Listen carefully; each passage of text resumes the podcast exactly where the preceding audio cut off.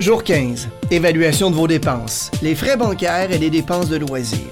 De Alexandre Dumas fils. Les affaires, c'est bien simple, c'est l'argent des autres.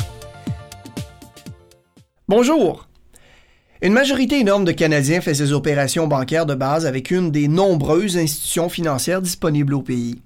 Malheureusement, ces grandes institutions traitent souvent de façon presque insultante la plupart de leurs clients, leur facturant d'importants honoraires et d'autres frais, ce qui représente beaucoup d'argent au bout d'une année. Aujourd'hui, nous allons observer attentivement comment votre banque vous traite. Ne vous méprenez pas sur mes propos. J'ai une grande admiration pour la notion de profit dans le capitalisme d'aujourd'hui. La seule chose, c'est que lorsque l'on est inconscient du fait que certaines personnes peuvent tirer avantage de notre ignorance face à certains faits, eh bien là, j'en ai euh, contre les individus qui ne sont pas assez éveillés pour prendre des décisions. Donc, première des choses que vous avez à faire aujourd'hui, c'est bien sûr de prendre la page du jour 15 de votre cahier et aussi euh, différentes copies de vos derniers relevés de compte de chacune des institutions financières avec qui vous traitez. On va voir ce que les honoraires vous coûtent vraiment et comment et si vous pouvez y faire quoi que ce soit. D'abord, inscrivez sur votre feuille les frais qui ne correspondent pas à vos achats ainsi que les frais mensuels pour maintenir ce compte. Dans la dernière colonne, indiquez aussi les types d'opérations que vous faites en moyenne dans un mois.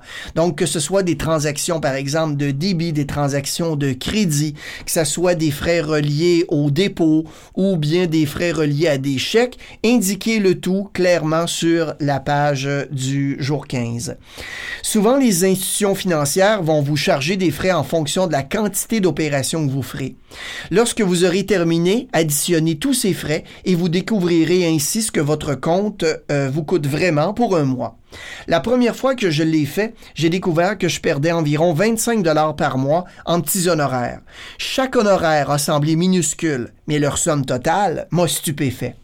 Voulez-vous être encore plus étonné? Multipliez ce total par 12 pour voir combien on vous réclame pour un an.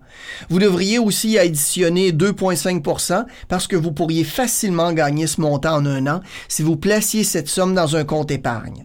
Pour ma part, j'ai vu des frais totaux de plus de 300 dollars, ce qui signifie qu'en plus d'utiliser mon argent pour ces investissements, la banque me facture 300 dollars d'honoraires chaque année. Alors, qu'est-ce que vous pouvez faire? Si les frais apparaissent dans votre compte d'épargne, portez attention à d'autres institutions financières. Magasinez votre compte et faites le comparatif de ce que ont à vous offrir les différentes institutions financières. Je suis parti d'un gain d'environ 0,5% sur mon compte d'épargne à des frais occasionnels à un rendement plus élevé et sans frais. Ce qui laisse beaucoup plus d'argent dans mes poches. Informez-vous auprès des institutions financières. Désormais, mes frais annuels sont probablement de 10 dollars annuellement au lieu de 300 dollars auparavant. Maintenant, allons jeter un œil du côté des dépenses de loisirs. Si vous avez suivi la série d'exercices et avez participé aux évaluations de dépenses de la semaine dernière, vous sentez probablement bien votre nouvelle direction financière. Maintenant, nous arrivons aux dépenses les plus difficiles à abandonner, celles qui nous procurent du plaisir et celles qui provoquent la rechute de la plupart des gens. Divertissement et passe-temps. Autrement dit, toutes les joies de la consommation. De la télévision, des gadgets, en passant par les jeux vidéo, l'achat de vêtements, etc. Je vais vous dire ici quelque chose de choquant. Si vous voulez vraiment vous engager dans ce plan long terme, vous ne devriez pas renoncer à la plupart de ces choses. Choquant mais intéressant, hein? Elles apportent leur lot quotidien de joie dans une vie. La culpabilité qu'elles nous amènent est due aux excès et non à cause de ces dépenses elles-mêmes. La clé est de ne pas réduire toutes les dépenses de loisirs, mais de renoncer ou de réduire quelques-unes par mois. De cette façon, vous aurez du plaisir à vous divertir, mais espacer ces moments vous procurera autant de satisfaction parce que vous aurez une bonne raison de le faire. Voilà une façon de transformer une situation négative avec comme conséquence l'abandon de vos bonnes habitudes en quelque chose de positif. Cela étant dit, prenez un peu de temps aujourd'hui pour réfléchir à votre dépense la plus frivole au cours des derniers mois. Vous pouvez commencer par regarder le bilan de votre carte de crédit et vérifier tout ce que vous avez acheté pour le simple plaisir, pour un passe-temps ou du divertissement. Cela pourrait prendre un petit moment, mais il vaut l'effort. Une fois que vous avez tout mis en évidence, revoyez cette liste et faites certains regroupements. Par exemple, groupez toutes les dépenses de vos visites au café ou tous vos achats de livres ou de musique. Faites des regroupements qui signifient quelque chose pour vous. Si vous le faites en fonction de ce que quelqu'un d'autre ferait, l'exercice n'aura aucune signification pour vous.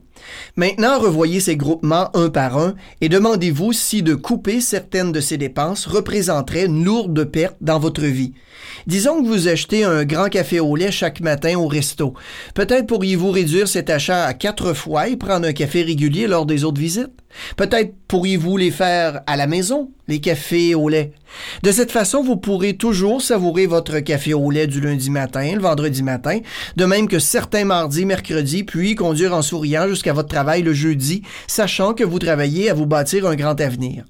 Vous pourriez aussi promettre d'aller à la bibliothèque toutes les fois que vous envisagez d'aller à la librairie ou au magasin de musique. Souvenez-vous, si de réduire ces dépenses de loisirs vous fait sentir vraiment misérable, alors n'y touchez pas. Ces petits changements sont ceux qui font tranquillement une grande différence. Si vous essayez de faire un grand changement, ce ne sera pas différent d'une résolution de la nouvelle année quand vous décidez de suivre un régime et passer la première semaine à manger des salades. Vers la fin du mois de janvier, vous serez tenté par un gâteau alléchant et tous vos efforts n'auront servi à rien. La clé, c'est de trouver ce que vous pouvez encore couper sans endommager la viande. Demain, nous regarderons les cartes de crédit, leurs frais d'utilisation et ce qu'on peut faire pour les réduire. Eh bien là-dessus, passez une excellente fin de journée et comme toujours, vivez votre vie riche.